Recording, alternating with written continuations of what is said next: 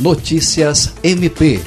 o Ministério Público do Estado do Acre, por intermédio da Promotoria Especializada de Defesa da Saúde, firmou o termo de ajustamento de conduta com Tonheiros Bar, com o objetivo de adequar o funcionamento do espaço aos protocolos de segurança sanitária previstos para o retorno às atividades sociais e econômicas. Intermediado pelo promotor de justiça Glaucio Neishiroma Ushiro, o acordo estabelece que o bar deixará de funcionar no período de 21 a 23 de janeiro, sendo permitida apenas a abertura da mercearia sem vendas de bebidas alcoólicas para consumo no local. Em troca, o MP Acreano se compromete a não ingressar com ação judicial de responsabilização nem postular medidas de reparação de dano coletivo. No caso de descumprimento, o bar ficará obrigado a pagar multa no valor de 10 mil reais por dia, a ser revertido em favor do Fundo Especial do Ministério Público para as ações destinadas ao combate à pandemia, além da proibição de funcionar por 14 dias.